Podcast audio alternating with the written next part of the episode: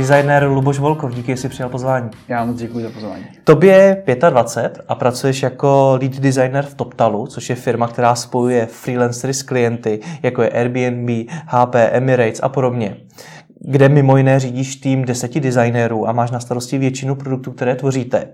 Ty tam pracuješ už čtyři roky, pokud se nepletu, a byl jsi prvním zaměstnancem designérem té firmy. Jaká to je práce? Náročná. Ne, tomu hlavně na začátku to bylo jako náročné, kde jsem byl opravdu jako tím prvním designérem, to znamená, že jsem musel nadizajnovat většinu toho produktu, to znamená, že vlastně všechno, co tam bylo na začátku, bylo designováno mnou a byl to obrovský jakoby tlak. Nehledě na to, že já, když jsem v té firmě začínal, tak jsem rozhodně neměl zkušenosti na to, abych designoval takhle velké produkty. To znamená, že jsem opravdu musel makat 24-7, abych jako byl schopný to ustát. Hmm. To znamená, že tím způsobem jsem vlastně jako tam, tam začínal a dostal jsem se vlastně až do toho bodu, kdy jsem tři roky to dělal všechno sám, ale už to jakoby nebylo únosné, to znamená, že jsem musel začít hajrovat a musel jsem si jako vytvořit tým okolo sebe, který mě pomáhá vlastně jakoby s těma produktama a pomáhá nám to vlastně jakoby vytvářet ty nové věci. Hmm, jak jsi k té práci dostal? Um, to je velice zajímavá historka. A jednoho dne jsem vlastně jakoby seděl, seděl na Skypeu, dejme tomu okolo 12 hodiny v noci, protože makám dlouho do noci a přišel mi, přišel mi request, že vlastně mám se někdo chce přidat přátel. Tak jsem to přijmul samozřejmě, když jsem vůbec nevěděl, kdo to je. Začal hovor, říkám, jsem to zvednul a člověk na druhé straně říká, já jsem CEO TopTelu a chtěl bych tě nahajrovat. A říkám, OK, um, dobře, kdy? Teď? A, a on říká, mimochodem jsme v Tajsku, nechceš přijet? A říkám, jo, kdy? A on, on zítra? Říkám, dobře. A hodinu, hodinu vlastně jako potom, potom hovoru mě přišla letenky na e-mail a druhý den jsem ležel 11 000 km nebo kolik to je do Tajska, 11 hodin. Do Opravdu to bylo takhle ze dne na den? Jo, bylo to, bylo to takhle, on jakoby náš CEO je um, hodně jakoby crazy, dejme tomu. A, a bylo to opravdu takhle. Já jsem si jako upřímně, když jsem to jako říkal našim, hele, zítra letím do Tajska, tak oni si jako mysleli, že jsem se zbláznil. A já jsem já původně myslel, když jsem viděl ty fotky, jak to vypadá, byla na, na, na kopci a tak dále, tak jsem si jako myslel, že už se nevrátím, jako upřímně, protože to bylo fakt jak fake. Ale říkal jsem si, že ještě jenom jednou a takhle jsem začal. Takže jsi měl nějaký strach, protože já bych se na tvém místě mhm. bál letět někam, kde to vůbec neznám. Já jsem, já jsem měl obrovský strach, já jsem jako neměl absolutně jako mi Ahnung, jednak jsem neměl skills v tom designu extrémně, když jsem nevěděl, jako, co když to nebudu umět. Vyhodí mě na ulici a se nedostanu zpátky. Uh, ale jako vyšlo to, uh, říkám, jako přijel jsem do Tajska, do Phuketu a řidič mě dovez jakoby do té vily. A já jsem uviděl, když jsem vstoupil do té vily, tak jsem uviděl jedna ku jedný, co jsem viděl na těch fotkách, takže jsem už tomu začal jako trošku, trošku věřit. A pak se jakoby začali všichni jako probouzet, většina týmu byla ruská a přišli se, začali se představovat, já jsem ten, ten, ten. A já jsem neměl ánu, kde je kdo, takže jsem celých šest dní, první šest dní jenom oslovoval lidi eh, bez jména, abych se náhodou nesplet. Ale tak vlastně začal jako můj příběh, a můj jako příběh. Jako samozřejmě bylo předtím spousta jako věcí, ale tohle byl jako ten jeden z prvních velkých jako jobů, jak jsem se dostal do TopTolu. A jak probíhalo to tvoje začlenování do té firmy? Jinými slovy, jak jsi v těch prvních dnech věděl, co máš dělat? Um, Jednak jakoby tam ten úkol byl jasný, jsem třeba nadizajnovat tu interní platformu, která vlastně generuje většinu, většinu, toho, mm, většinu toho biznesu. To znamená, že to byl jakoby cíl, prostě nadizajnovat tu platformu. Hmm. A jak jsem se jakoby začlenil, jelikož jsem říkal, ty lidi, kteří byli okolo, tak měli obrovské množství zkušeností, byli v tom, v tom industrii strašně jakoby dlouhou dobu, já jsem byl v tom industrii půl roku. Jediný důvod, tak si, jediný, jediná možnost, jak se začlenit do toho týmu, bylo to, že jsem makal dvakrát víc než ostatní. To znamená, že oni šli spát, já jsem ještě seděl v tom, v tom ofisu a do, tomu do půlnoci, do dvou, do tří jsem ještě jakoby dělal ty věci, aby druhý den je mohl ukázat. Hmm. Jo, to znamená, že jsem jako na tom trávil obrovský množství času a fakt jsem jako vytrvale tvořil ty věci a byl schopný to druhý den odprezentovat. Hmm. Jo, to znamená, že to bylo tou víceméně tou tvrdou prací a tou jako tím štěstím, hmm. trochu. Vůbec nikde si zatím nezmínil nějaké, nějakou domluvu o podmínkách, kolik ti vlastně budou za tu práci platit. To proběhlo? Um, já upřímně zastávám to, že uh, já tu práci dělám, protože mě to baví a protože chci tvořit tu věc. Peníze nikdy pro mě jakoby nebyla ta, prv, ta prv, prvotní věc. Já říkám to, že dělám to, co mě baví a jako benefitně chodí peníze na účet. Jo? Hmm. To znamená, že my jsme to měli nastavený tak, že uh, jsme měli nějakou jako počáteční jakoby smlouvu, kde jsme prostě nastavili nějaký, nějaký peníze a mě to vyhovalo, protože to byla prostě extrémní částka na tu dobu pro mě a říkali jsme, že to prostě zkusíme. Hmm. A když říkáš na tu dobu, tak jaká to tehdy pro tebe byla doba, v jaký jsi byl situaci? V té situaci to byl vlastně jako můj první větší, větší job, kdy jsem byl, schop, kdy jsem vlastně zvyklý na zakázky typu vytvoř logo, vytvoř banner a byly to vlastně jako věci okolo 10, 10 tisíc třeba maximálně. Jo. 10 hmm. tisíc bylo pro mě jako obrovský peníze v té době. Jo. A tohle byla jakoby nabídka desetinásobně, pětinásobně jako větší než na co jsem byl zvyklý, jo. takže pro mě to bylo jako obrovský jako peníze a bylo to big deal pro mě. Hmm. Co jsi dělal předtím?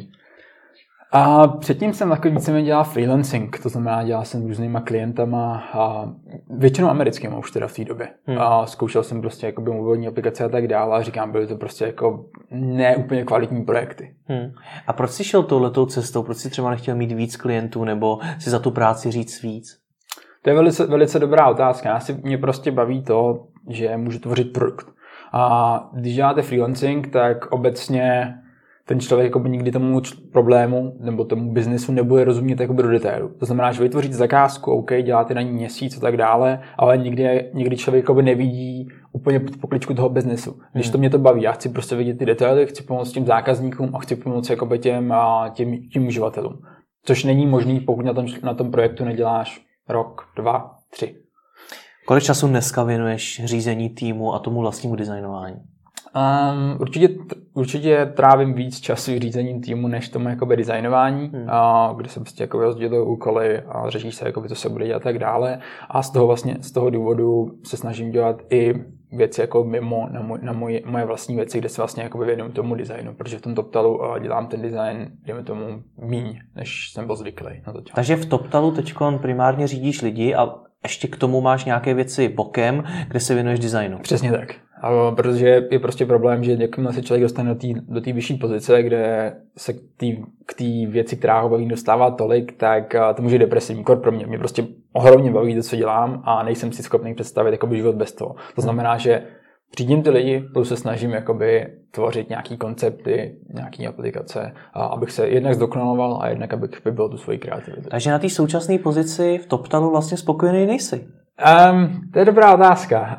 Um, jsem a nejsem. Uh, ono jako člověk se vždycky do této pozice jakoby dostane, kdy pokud se vyrůst, tak prostě musí dělat nějaký kompromisy. A tohle je pro mě hmm. jakoby kompromis, kde vlastně já jsem vyrostl, a, a, ale stále dělám to, co mě jakoby baví, ať už you v TopTalu nebo mimo.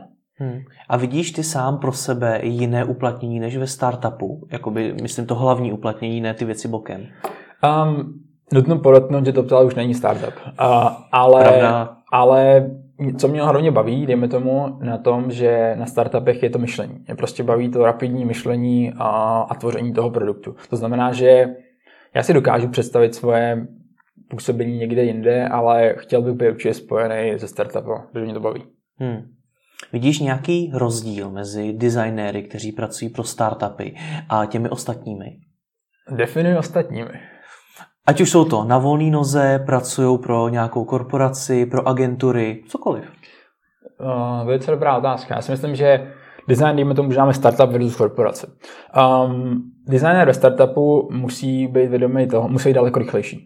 Jelikož uh, můžou dojít peníze, je potřeba vyřešit ten problém rychle, je potřeba se dostat na trh. To znamená, že musí ty problémy řešit daleko rychleji, bez patřičných, jakoby, dejme tomu, znalostí. Hmm. Když to ten designer v té korporaci, který má okolo sebe, dejme tomu tým 20 lidí, má tam researchery a tak dále, tak má daleko víc dat, má daleko víc času. To znamená, já si myslím, že ta pozice v tom startupu je daleko agresivnější. Hmm. Ten člověk musí, být, musí mít ten drive na tu bránu, aby víceméně jakoby byl schopný schopný dosáhnout těch cílů, který ten startup požaduje. To je ten zásadní rozdíl, který mě na tom baví.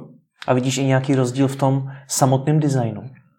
Um, ten rozdíl v tom designu jako určitě je. Ten startupový design, aspoň ten prvotní, a v těch prvních fázích prochází hodně iteracemi. To hmm. znamená, že tam ten první design je většinou otřesný a iteruje se to k tomu až k tomu, k tomu lepšímu. Když to v těch velkých korporacích, agenturách a tak dále, ty většinou stávají ty projekty, které už jsou, mají nějaký základ a oni vlastně jako jenom redesignují, vylepšují a tak dále. To znamená, že ten začáteční startup, no ten startupový design je víceméně hodně, hodně o tom, o těch iteracích, že to ten, jakoby, ten korporátní design už je o těch větším plnění těch cílů, to znamená konverze, zvýšení, zvýšení konverzí a tak dále, si myslím. Teď to trošku zní tak, že ve startupu vlastně můžeš dělat cokoliv a nejde tam tolik o ty konverze, o ten biznis.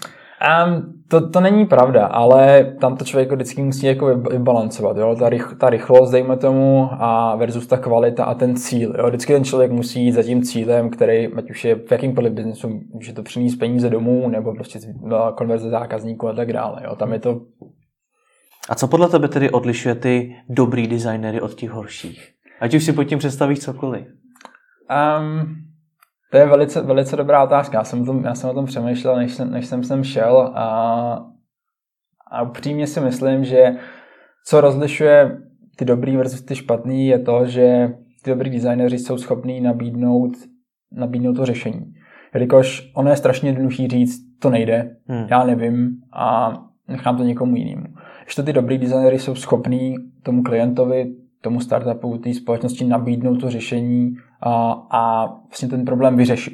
Jo, já si prostě myslím, že designéři by měli být problem solvers. To znamená, že měli by schopný vyřešit to, vlastně najít to řešení za jakoukoliv, dejme tomu cenu. Samozřejmě člověk nikdy neví všechno, ale ten designer, který je schopný pro toho klienta najít to řešení, a je vždycky daleko lepší, než ten člověk, který řekne, já nevím, hoďte to někomu jinému. Hmm. Jo, takže si myslím, že ten rozdíl je být v tom, hledat ty řešení.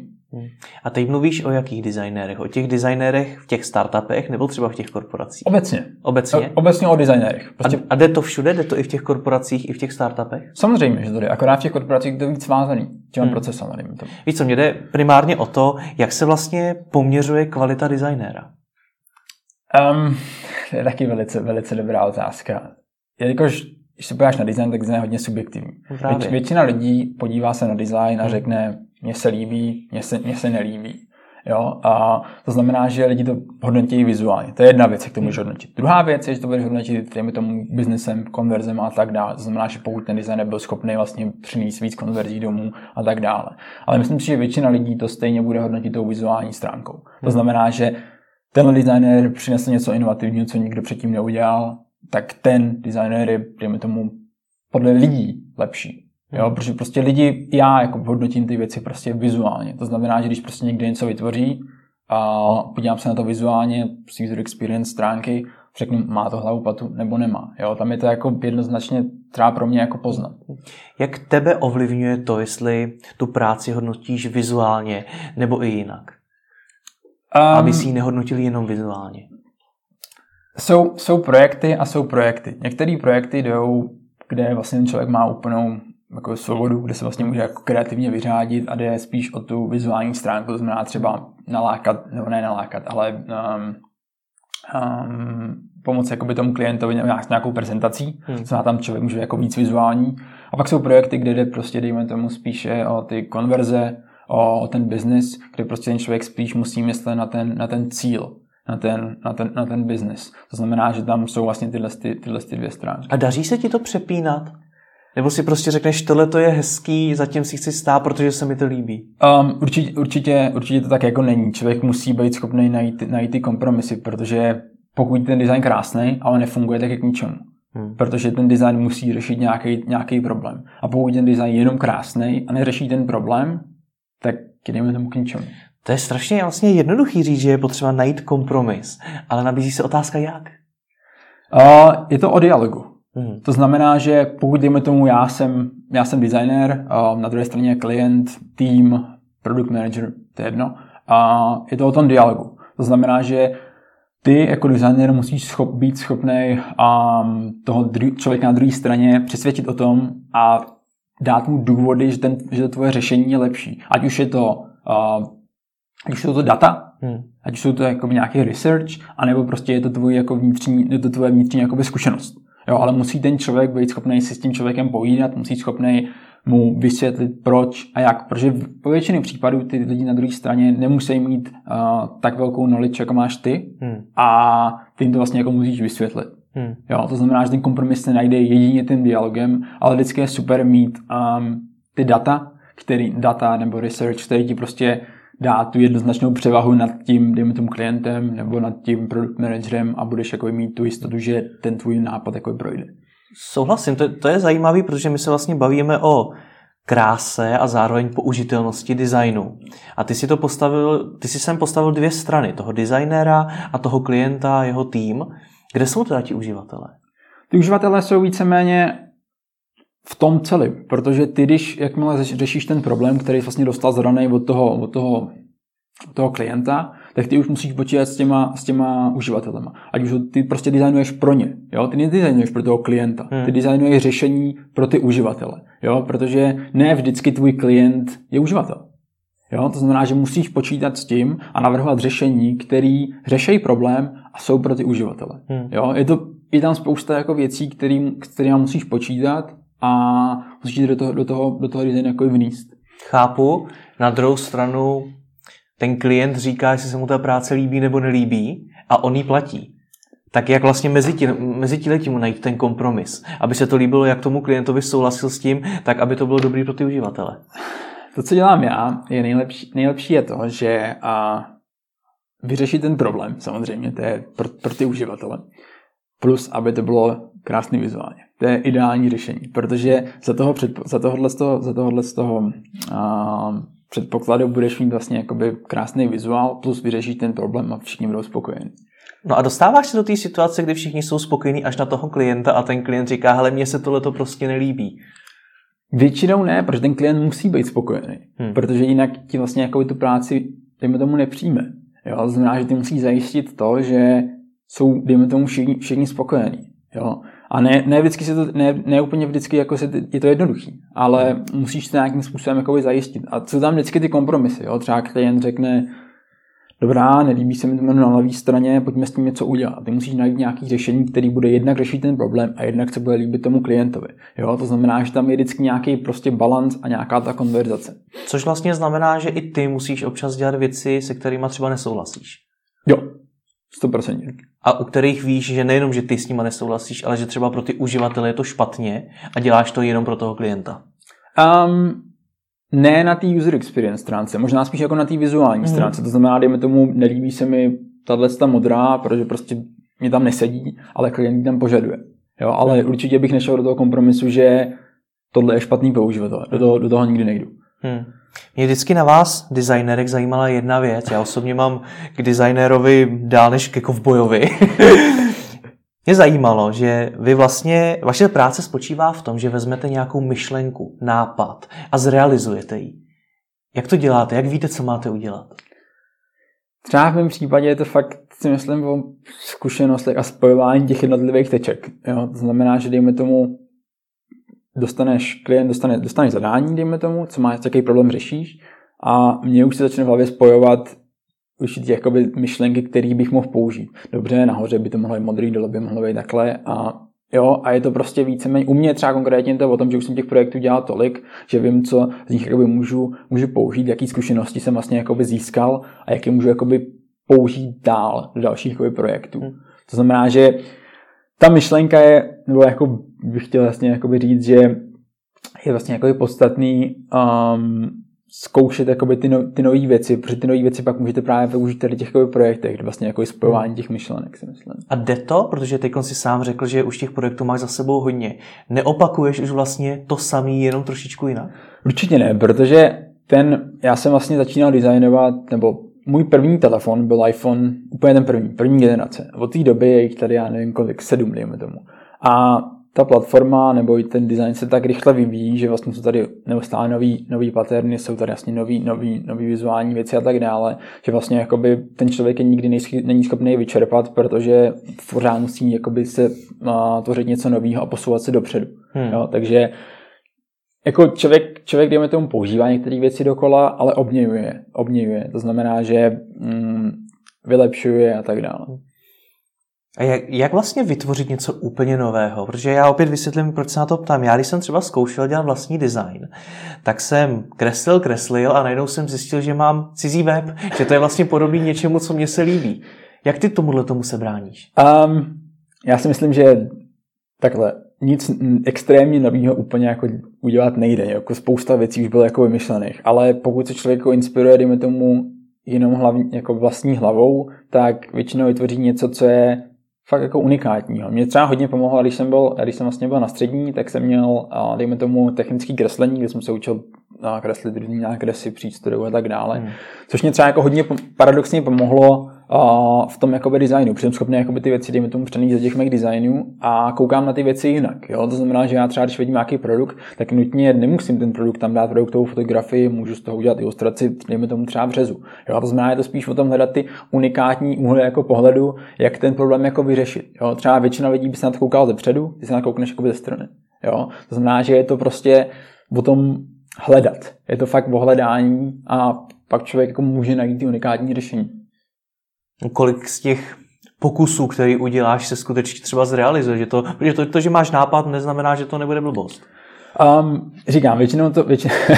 Uh, mám spoustu nápadů, které jsou blbosti, ale a dejme tomu, si zrealizuje 50%, 50%, jako tam fakt jako hmm. člověk hmm. iteruje, jo? to znamená, že vytvoříš první verzi designu, která ti připadá krásná, a pak se druhý den probudíš a přijde ti tak totální blbost. Jo? Hmm. To znamená, že prostě procházíš nějakýma těma cyklama, až dojdeš třeba za pár dní na to, že na, do té první finální verze, kterou pak jakoby produkuješ, no, diskutuješ s tím klientem. Hmm. A do jaké míry se při tom všem lze řídit nějakým striktním zadáním a do jaké míry tvojí intuicí, fantazí, zkušenostmi? Um, kdyby klient nebo kdyby někdo na té druhé straně chtěl, aby se striktně řídil tím, striktně řídil tím zadáním, tak, to, tak by si to podle mě měl designovat sám. Protože, to by tě, protože by tě použí, používal jako, jako nástroj. Hmm. Tomu. Jo, to znamená, že pokud člověk chce kvalitního designéra, tak a, musí počítat s tím, že ten designer do toho vloží nějaký svůj rukopis a budeš tam chtít dát svoje myšlenky. Hmm. Jo? A to je obrovská výhoda, protože když jdeš za designérem, tak uh, on ti neprodává jenom barevný omalovanky, jak říkáš, ale on ti prodává, dejme tomu, to řešení. On, hmm. chce, on ti chce pomoct, on chce vyřešit ten problém a to je víceméně odpověď. Já si myslím, že designer by neměl striktně follow, followovat ten, následovat um, to zadání. Hmm. Protože um, to je podstata designer. Podstata designera je to, že on dostane nějaký nástřel toho problému a tu cestu k tomu řešení se vlastně jako najde sám, ať už je to nějaký research, ať už je to jakoby interview s, eh, s uživatelem a tak dále, ale tu cestu by si měl víceméně najít sám. Jo? Nikdo nechce opičáka, který to jenom nakliká a bude vzdá. Když říkáš, že to nikdo nechce, tak opravdu to, to klienti chápou, co říkáš? Uh, aspoň ty moji, jo. Hmm. Uh, nej, to možná vyznělo jako divně, jako x věcí je potřeba jenom jako nabouchat a prostě jako udělat, jo, ale v, tým, v tom právním slova smyslu si myslím, že by designer prostě jakoby neměl úplně striktně hmm. následovat to zadání. Ty jsi zmínil rukopis designéra. Co to vlastně je? Um, já třeba dejme tomu, vím, když se podívám na nějaký, nějaký design, tak, který, který vidím, a, tak přibližně vím, kdo ho dělal. Samozřejmě ne, ne vždycky, protože, ale některý designéři mají a, určitý prvky, který prostě jako používají, ať třeba určitý barvy nebo určitou kompozici a většinou poznám, kdo to dělal. To znamená, že určitý designéři mají určitý, určitý styl. To znamená, že jeden používá víc tyhle ty barvy, je víc um, na web a tak dále. Jo? Um, to znamená, že má svůj rukopis. Já si prostě myslím, že designéři mají svůj rukopis a nebo měli by mít svůj rukopis a tak. Jaký je tvůj rukopis, nebo jaký ty máš styl? Um, to je velice dobrá otázka. Já, já nejsem schopný tohle vnitřně posoudit. To musí posoudit podle mě jiný, protože já nejsem schopný identifikovat svůj, svůj rukopis. Nejsem, vnitřně. Takže to není ten styl něco, co by si si definoval, mně se líbí takovýhle designy, budu to dělat takhle, ale je to něco, co vlastně vzniká jakoby na pozadí. Já si myslím, že to je spíš na pozadí. Hlavně on ten, on ten styl a obecně ten, ten design je tak progresivní, že se to jako mění. Já třeba, když se podívám na svoje první věci nebo starší věci, tak co to je? To je hrozný. Jo? Hmm. A, a za tu dobu se to prostě jako vyvíjí, ten styl se posouvá. Jo? To znamená, že tam jako podle mě není jako schopný, aspoň na těch začátcích, nebo jako na tom progres, není jako by člověk schopný se jako držet toho jednoho stylu a já tam v současné době nevidím nějaký extrémní svůj rukopis. Ostatní třeba jo, já nevím, ale nejsem schopný to posoudit. Hmm. A jak je tedy pro tebe důležitá nějaká inspirace zvenčí? Ohromně. Um, moje přítelkyně byla ráda, kdybych řekl, že moje inspirace je ona, ale uh, Počkej, rozmysli si to, možná to uvidí, tohle video. Počkej, já si to rozmyslím. No, no, uvidím. um, Ne, jako inspirace zvenčí jako je hrozně, hrozně podstatná, ale ve většině případů mě inspiruje, inspirují lidi okolo mě, to je jako první věc. A to znamená, že dejme tomu, oni mají nějaký problém, já hledám, já hmm. hledám jako řešení, nebo prostě mi dají nějaký nápad na neobvyklý řešení, který prostě třeba ani nesouvisí s tím problémem, ale prostě mi to dá nějakou, nějaký spark a já to jako jsem schopný vyřešit, to je první věc. A druhá věc je, to zní to jako divně, ale uh, druhá dobrá inspirace je příroda. Um, protože jelikož uh, vlastně jako příroda je schopná ty problémy, jakoby, které se okolo ní víceméně jakoby, řešit. Hmm. To znamená, dejme tomu, že když máš, když máš strom, ty mu prostě přes kořeny postavíš uh, chodník, tak on je schopný s tím, s tím chodníkem jakoby, probourat nahoru, najít svoji vlastní cestu. Jo? To znamená, že v té přírodě jakoby, i k řešení, které jsou schopné, jakoby, který můžeš aplikovat jakoby, do, do toho designu, anebo obecně jakoby, do života. To znamená, jakoby, moje hlavní inspirace je lidi okolo mě, a příroda a ještě bych dodal jako třetí, což je jako cestování a poznávání cizích kultur. Ale jak tohle to všechno ovlivňuje tu tvoji práci? Jedno, jednoduše. Já si to totiž nemůžu představit. Třeba dám ti příklad. Um, před měsícem jsem designoval uh, nějakou ilustraci, potřeboval jsem tam vytvořit nějaký pattern. Um, nějaký pattern na, dejme tomu, na, nějakou, nějaký blok. Uh, tvořil jsem ten pattern, vytvořil jsem ho a potom na to koukám, na ten výsledek a říkám si, už jsem někde viděl. To je fakt, fakt divný, už jsem to někde viděl. A nějak mě to nedocházelo, pak jsem se koukal na fotky, kde jsme byli s přítelkyní v Budapešti a viděl jsem tam střechu kostela. A ta střecha kostela měla strašně podobný pattern tomu, co jsem vytvořil o tři měsíce později.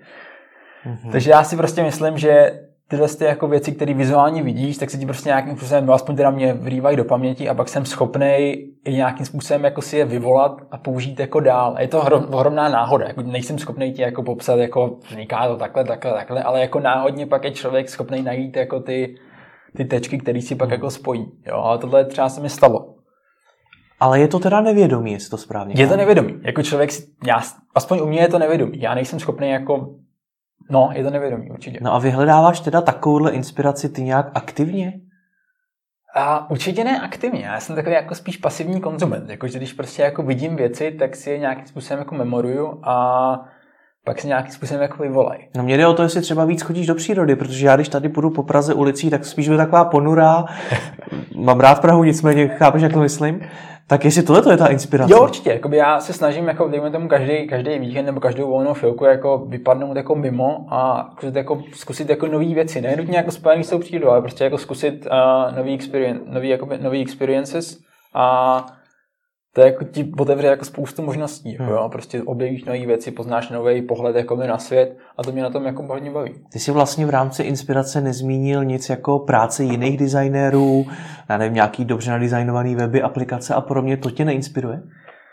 Jako jo, ale myslím, že je to jako, dejme tomu, minimální, protože prostě ve výsledku děláme všichni relativně hodně podobnou věc, jo? to znamená, že jako já se snažím jako inspirovat úplně někde jinde a podívat se fakt jako na ty věci z jiného, z jiného úhlu. Hmm. Jo? Když, to, když se budu koukat jenom na jak to, jak to udělalo pět jiných lidí, že to udělali tučně, že to udělali kurzivou, tak to si nemyslím, že je úplně to řešení. Jako samozřejmě koukám se jako na designy, aby jsem tam každý den, ale není to pravděpodobně můj hlavní zdroj inspirace. Já bych stejně chtěl jít ještě v tom tématu hlouběji. Co, může nás sledovat hodně lidí, kteří třeba tu inspiraci zrovna nemají a hledají. A říct jim, hele, choďte do přírody, ideálně s přítelkyní, to, to je takový tak poměrně těžko uchopitelný. Jo, um, určitě. To, je, to funguje osobně pro mě. Nemyslím, že je to nějaký jako, uh, nemyslím, že je to nějaký univerzální model. Nic není univerzálního. Ale ještě jednu věc, kterou jsem tam dodal, tak je vlastně víceméně to cestování. Je třeba cestování otevřelo ohromně oči a pomohlo mi to pochopit jako problémy jiných, jiných lidí, který já jsem schopný jako potom tím designem, dejme tomu, řešit, protože prostě jiné kultury koukají na, na věci jakoby jinak. Můžeš konkrétnější? A dejme tomu třeba, když jsem byl, když jsem byl v, ta, v, v Tajsku nebo, nebo v Číně, tak tam symboly nebo barva znamená úplně nic jiného, než to znamená tady. Třeba tady červená znamená negativní barvu, když to v Číně to znamená uh, úplně jiné věci, jako hmm. symbolika síly a tak dále a to samý, to samý ikony a tak dále. To znamená, že ten člověk získá jakoby poznatky okolo toho světa a potom třeba, když paradoxně teď jsem designoval a, mezinárodní produkt a měl jsem nastavit barvy pro, a, pro Ázii, pro Evropu a pro Ameriku, tak jsem věděl, že nemůžu použít červenou, nebo že červenou musím použít v jiném kontextu, protože hmm. ji tam jinak, jinak vidějí. Jo? To znamená, že člověk tím cestováním získá strašně moc jakoby zvláštních, zvláštních poznatků, který je schopný jako použít potom. Jo? A pak třeba mě klient a najmul proto, že jsem, že mám hodně nějakou zkušeností cestování kolem světa a znám jakoby ten trh. Hmm. Jo? To znamená, že tam já si myslím, že kdybych měl jako lidem dát jedno doporučení, co týče jakoby inspirace, tak samozřejmě čtete designerové weby a tak dále, ale myslím si, že cestování obecně je skvělá věc pro inspiraci, nejenom ve světě designu. Myslím si, že obecně prostě je to super. Dojde i tobě někdy inspirace? Samozřejmě. Co v takovou chvíli děláš? Vypnu. Um, doslova. Um, X, já si nemyslím, že prostě je řešení toho, že nad tím designem člověk bude sedět 40 hodin, hmm. teda pokud nemá nějaký specifický deadline, uh, ale prostě vypne. Já třeba dejme tomu, vidím ten design, nevím, fakt nevím, kam bych to dál posunul, jsem zablokovaný, vypnu to, jdu pryč, jdu, nevím, buď jdu do postele, jdu si zaběhat, jdu se projet autem, jdu kamkoliv, ale snažím se prostě jako od toho dostat co nejdál a potom po většině případů se vlastně jako dostanu do toho bodu, kdy vlastně mě napadne nemá myšlenka. Jo, třeba dejme tomu, že potom přijdu zpátky, podívám se na to trošku jiného úhlu a můžu to posunout jiným směrem. Jo? Místo toho, když jsem to hmm. furt posouval dopředu, tak můžu to posunout kousek jako doprava, dejme tomu. A tohle, když se ti stane, když ti napadne ta, ta myšlenka, tak musíš rychle běžet jí, zrealizovat, nebo to počká? Um, to je takový ten moment, kdy, kdy, kdy se takový, jako objeví nápad? Um, jak kdy, občas se mi stane, že spím a musím se zbudit a musím teď dodělat. A, a, nebo jako jaký přítelky us, usí, no, us, no, no, no. Um, us, usínám a jakože potřebuji to věc dodělat, tak se prostě stanu a jdu to jako tam dodělat, protože vím, že bych to pak mohl dodělat jakoby jinak, jo. Hmm. Ale občas to jako jenom napíšu a jako dodělám to a dělám to jako třeba potom. Ale já říkám, mě fakt jako neskutečně baví to, co dělám a je pro mě je těžký se od toho odtrhnout, jo. Takže hmm. jako my tady vlastně popisujeme tu práci designéra jako umění, jako něco poměrně složitýho, ale vždy dneska je ta doba spíš o minimalismu. Už to dávno není o nějakých monstrózních designech. Nestává se tím vlastně ta práce designéra jednodušší? Um, v první řadě jakoby design, design určitě není umění. Jakoby výrazný rozdíl mezi designem a uměním, který vidím já, je to, že design má nějaký cíl, řeší nějaký problém. Když to umění nutně nemusí mít žádný, neřeší žádný problém. To je prostě mm-hmm. umění. Nemusí to řešit žádný konkrétní problém. Že ten design řeší problém, který by měl vyřešit. Mm-hmm. Jo, to znamená, to je jako výrazný rozdíl, který vidím designem, designem a umění. To mě překvapuje, to jsem si popravdě řečeno myslel, že spíš budeš říkat, že design umění je? Ne, není, určitě ne. Nemělo by být. Hmm. Většině případů design by neměl být umění, protože by měl řešit ten nějaký problém. Takže se to dá třeba naučit?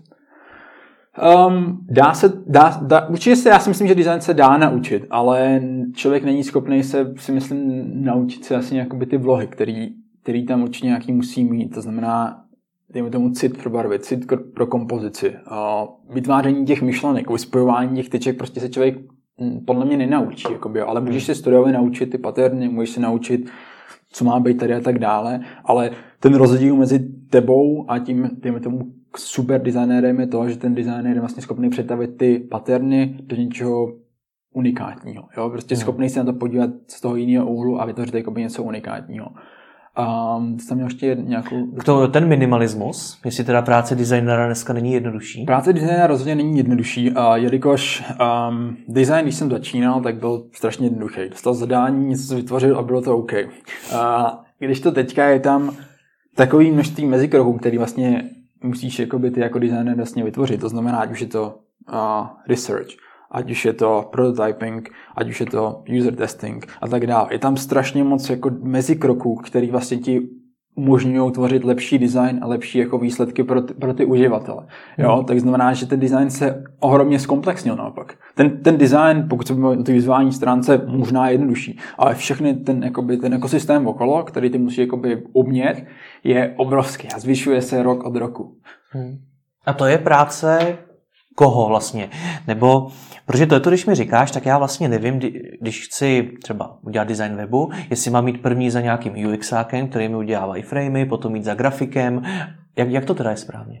Um, obecně já si myslím, že designer by měl být schopný uh, doručit komplex, komplexní řešení. To znamená, že já si prostě nemyslím, že UI versus UX by mělo být rozdělený. Já si prostě myslím, že je tady jedna, jedna věc, což je design. Hmm. To znamená, že ty pokud designuješ, tak designuješ pro uživatele a pro nejlepší user, user experience.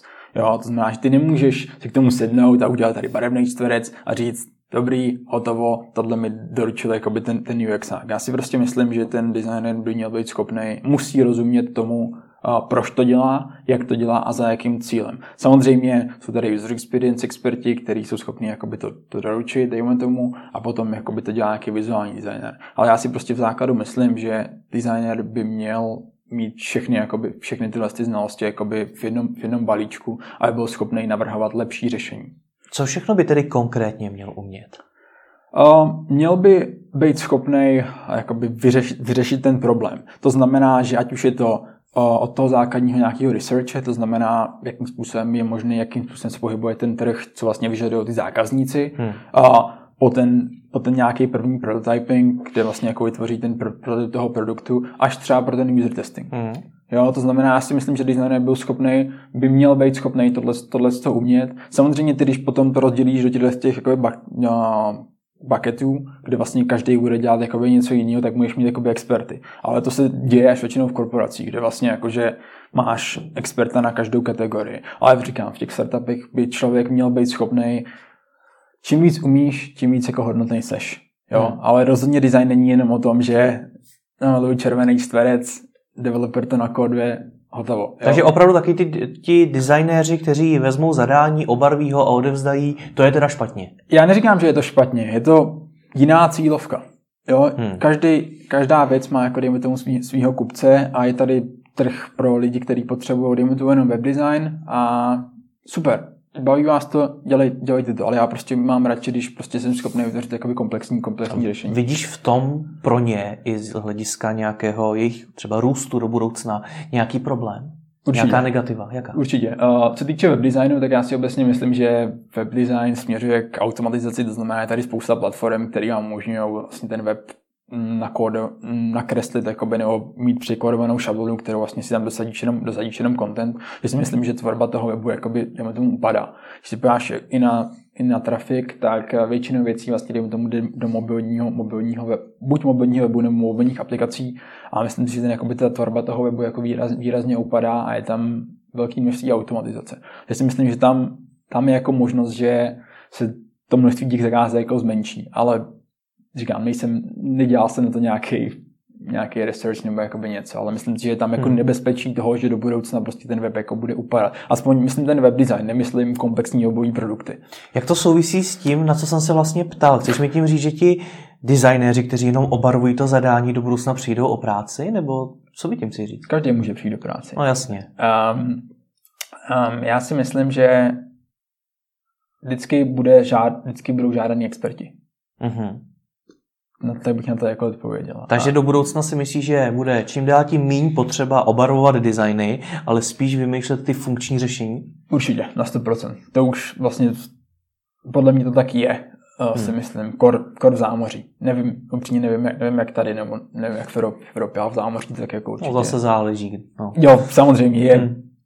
Každá, každá mince má dvě strany. My když se bavíme, no, narazili jsme na ten minimalismus, tak by mě zajímalo ještě, vlastně, co to ten minimalismus je, protože Jo, chápeš, pokud chceme být opravdu minimalističtí, tak mějme bílý weby, kde bude jenom to hlavní sdělení a jsme minimalističtí, tak Já, o čem to je? Tahle otázka je usmrcující pro mě. Um, uh, minimalismus, co to konkrétně znamená pro mě, je, je to, že člověk dodá tu ten, vlastně vyřeší ten problém úplně v té minimální formě s ničím navíc. To znamená, dejme tomu, že váš problém je to, že nikdo mě nezná, dobře napíšu krátký odstavec o sebe, dám to na bílý pozadí a pošlu to na web.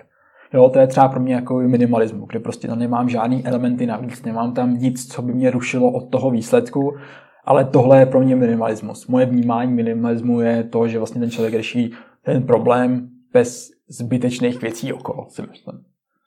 Ale to taky není tak jednoduchý, protože co to je nic navíc. Já když Přesně tak. podívám Facebook, Twitter, Instagram, jakýkoliv jiný služby, všechny mají ve svém rozhraní drtivou většinu věcí, které já vlastně nepoužívám a které já bych tam vůbec nechtěl mít a které to třeba pro mě jakožto pro uživatele dělají méně přehledný. Tak co to je nic navíc?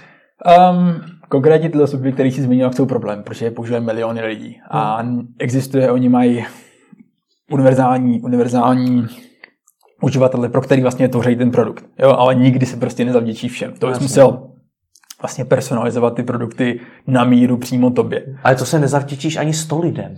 Přesně tak. To znamená, že ty vlastně designuješ jakoby tu, ten produkt po, když si nastavíš, dejme tomu user, user skupiny, to znamená, že máš hmm. šest, šest uživatelů a pro ty to dejme tomu děláš. Ale jak se, co se týče toho minimalismu, co se ještě takový zmínil předtím, tak si prostě říkám, myslím si, že je to, že je to, že je to těžký, protože ty prostě musíš odebrat fakt všechno, co bys tam chtěl, dejme tomu přidat a zbyde ti úplně ta holá, dejme tomu myšlenka. A určitě to není jednoduché, ale třeba extrémně neumím, si myslím třeba. Hmm. Proč, proč si myslíš, že to neumíš? Um, protože mě baví si tam vyhrávat jakoby s detailama, jakoby s detailama a na tom minimalistickém designu tam není extrémní množství jako detailů. Tam je prostě fakt jenom ta holá, holá myšlenka a já se tam jako s čím, s čím úplně jako vyhrát. Proto jsem se ptal na to, jestli ta práce vlastně není jednodušší. Rozum, rozumím tomu. Ne, nejsem schopný ti na to, nejsem schopný ti na to odpovědět. A do jaký míry, už jsme to vlastně trošku i nakousli, ty zasahuješ do toho zadání?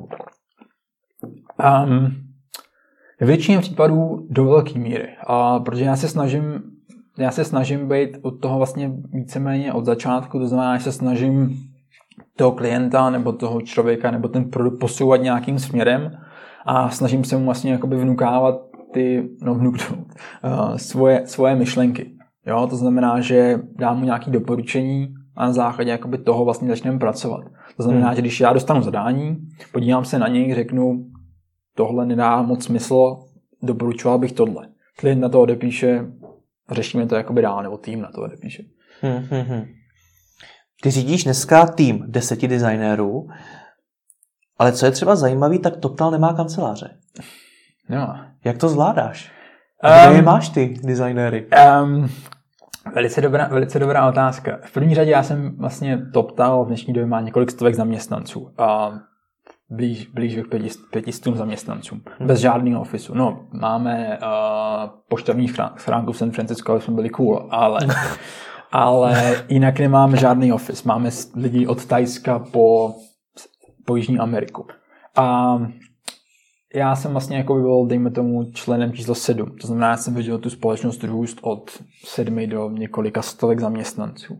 A já nutno říct, že já osobně jsem nikdy nepracoval v ofisu. Já jsem vždycky pracoval na dálku. To znamená, že já už já si nedokážu představit jinak. Já si nedokážu představit, že bych ráno vstal, šel do ofisu a tam něco jako bušil. Já prostě vstanu, vstanu z postele a jdu jako vytvořit. Jo.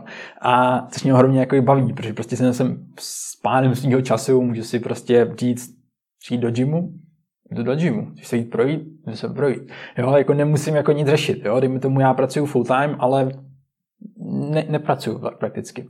A jinak, kde je můj tým? Um, můj tým je Polsko, um, kde ještě? Rusko, Sibiř konkrétně, hmm. um, San Francisco, um, Rumunsko.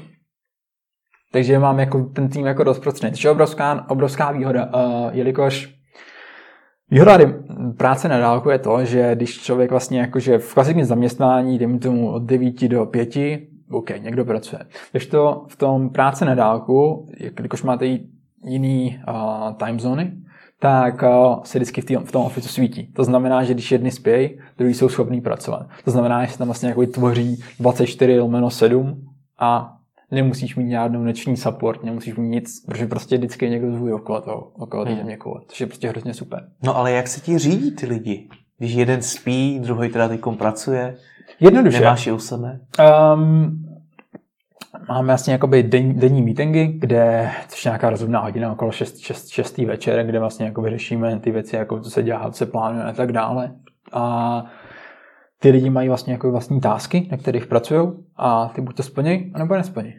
A to znamená, že ty jakoby jasně vidíš, jestli ty lidi pracují nebo jakoby nepracují, jo? ale je na nich naprosto, jestli to udělají dneska ráno, zítra večer, pokud vlastně jakoby to splní. Jo? Tam jako je ta ohromná jako to svoboda, že prostě nemáš to nutný, že to budeš dělat jako od jedné do tří, ale můžeš to udělat třeba v noci. To zní fajn, ale předtím si třeba zmiňoval, že jako designer seš rád na začátku nějakého zadání. Tak jak tohle to vlastně dokážete skombinovat? Um, jednoduše, dejme tomu, mám, uh, dáme si, máme na zadání na nový produkt, dejme tomu, který dostane, nebo vytváříme hmm. nový produkt a tak si dáme jako video, videokonferenci a probíráme jakoby ty otázky, které máme, probíráme to zadání a na základě toho nějak řešíme. Takže ty nevidíš vůbec žádné výhody toho, kdybyste všichni byli v jedné kanceláři? Um, a nebo by to nemuselo být ani v kanceláři, ale mohli jste se v jedné kanceláři sejít? My to občas děláme. Uh, my, se občas, uh, my se občas sejdeme, teďka před třeba měsíce, měsícem jsme byli v Montenegru, kde jsme se jakoby sešli jako tým na 14 dní, kde jsme něco jako team building, tvořili jsme nějaký produkt spolu a potom jsme se zase rozjeli do celého, do celého světa. Um, jestli vidím benefit v tom mít Office, um, co se týče designu, tak je design, design, dělat design v Officeu uh, jednodušší. A protože jsou jednodušší jako dodělávat ty věci, je tam jednoduchý, jednodušší se zaměřit na ten detail, feedback a tak dále, ale nevidím v tom extrémní benefit. Já si myslím, že ty, že ty, uh, že ty benefity toho, té práce na dálku jsou daleko větší než toho mít Office. Už jenom to, když si spočítáš, kolik by tě stál Office pro 400 lidí hmm. v San Francisku versus toho, když žádný office nemáš, je Hmm. Ty jsi zmiňoval jednotlivý ty národnosti těch designérů. Předtím jsme se zase bavili, že někde na světě se třeba jinak vnímají barvy než u nás. Vidíš tedy mezi těmi grafiky těch jednotlivých národností nějaký rozdíl? Jo, určitě, stoprocentně. Jako je tam nutný říct, že ty že právě tyhle národnosti, už nejenom designéři, ale i obecně v tom týmu jsou ti schopní do toho produktu vníst spoustu jako zajímavých aspektů z toho, z toho jejich daného trhu. Jo? Takže si myslím, že mít ten um, multikulturní tým je určitě, určitě výhoda.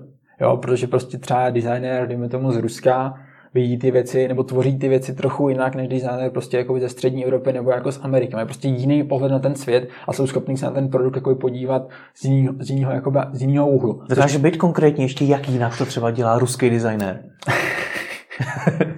Uh, Nebo jakýkoliv jiný. S vodkou v ruce, ale... Um, Já nevím, možná jo. Uh, když mají zapnutou kameru, tak možná i jo, ale uh, ruský, třeba obecně jako ruský lidi jsou hodně jako urputní, jo. Oni, oni ten, jako, jsou hodně jako do toho zapálení a třeba těžko nesou feedback, jo. Když to třeba ty americký designéři prostě jsou daleko víc otevřený a daleko jednodušeji jakoby nesou ten feedback, to je třeba jakoby výrazný rozdíl. Ale jsou schopní se na ty věci, třeba rus, ruský designéři jsou schopní se na ty věci koukat jako jinak, lidsky. Protože oni stejně jako my jsou postkomunisté, no, možná ještě, um, postkomunistická, no to nezabijeme. Eh, postkomunistická země a oni prostě jsou jakoby ty, ty věci řeší tím selským rozumem. Hmm. Jo? To znamená, že prostě na to jsou schopní se podívat, když to, to američani nejsou schopni.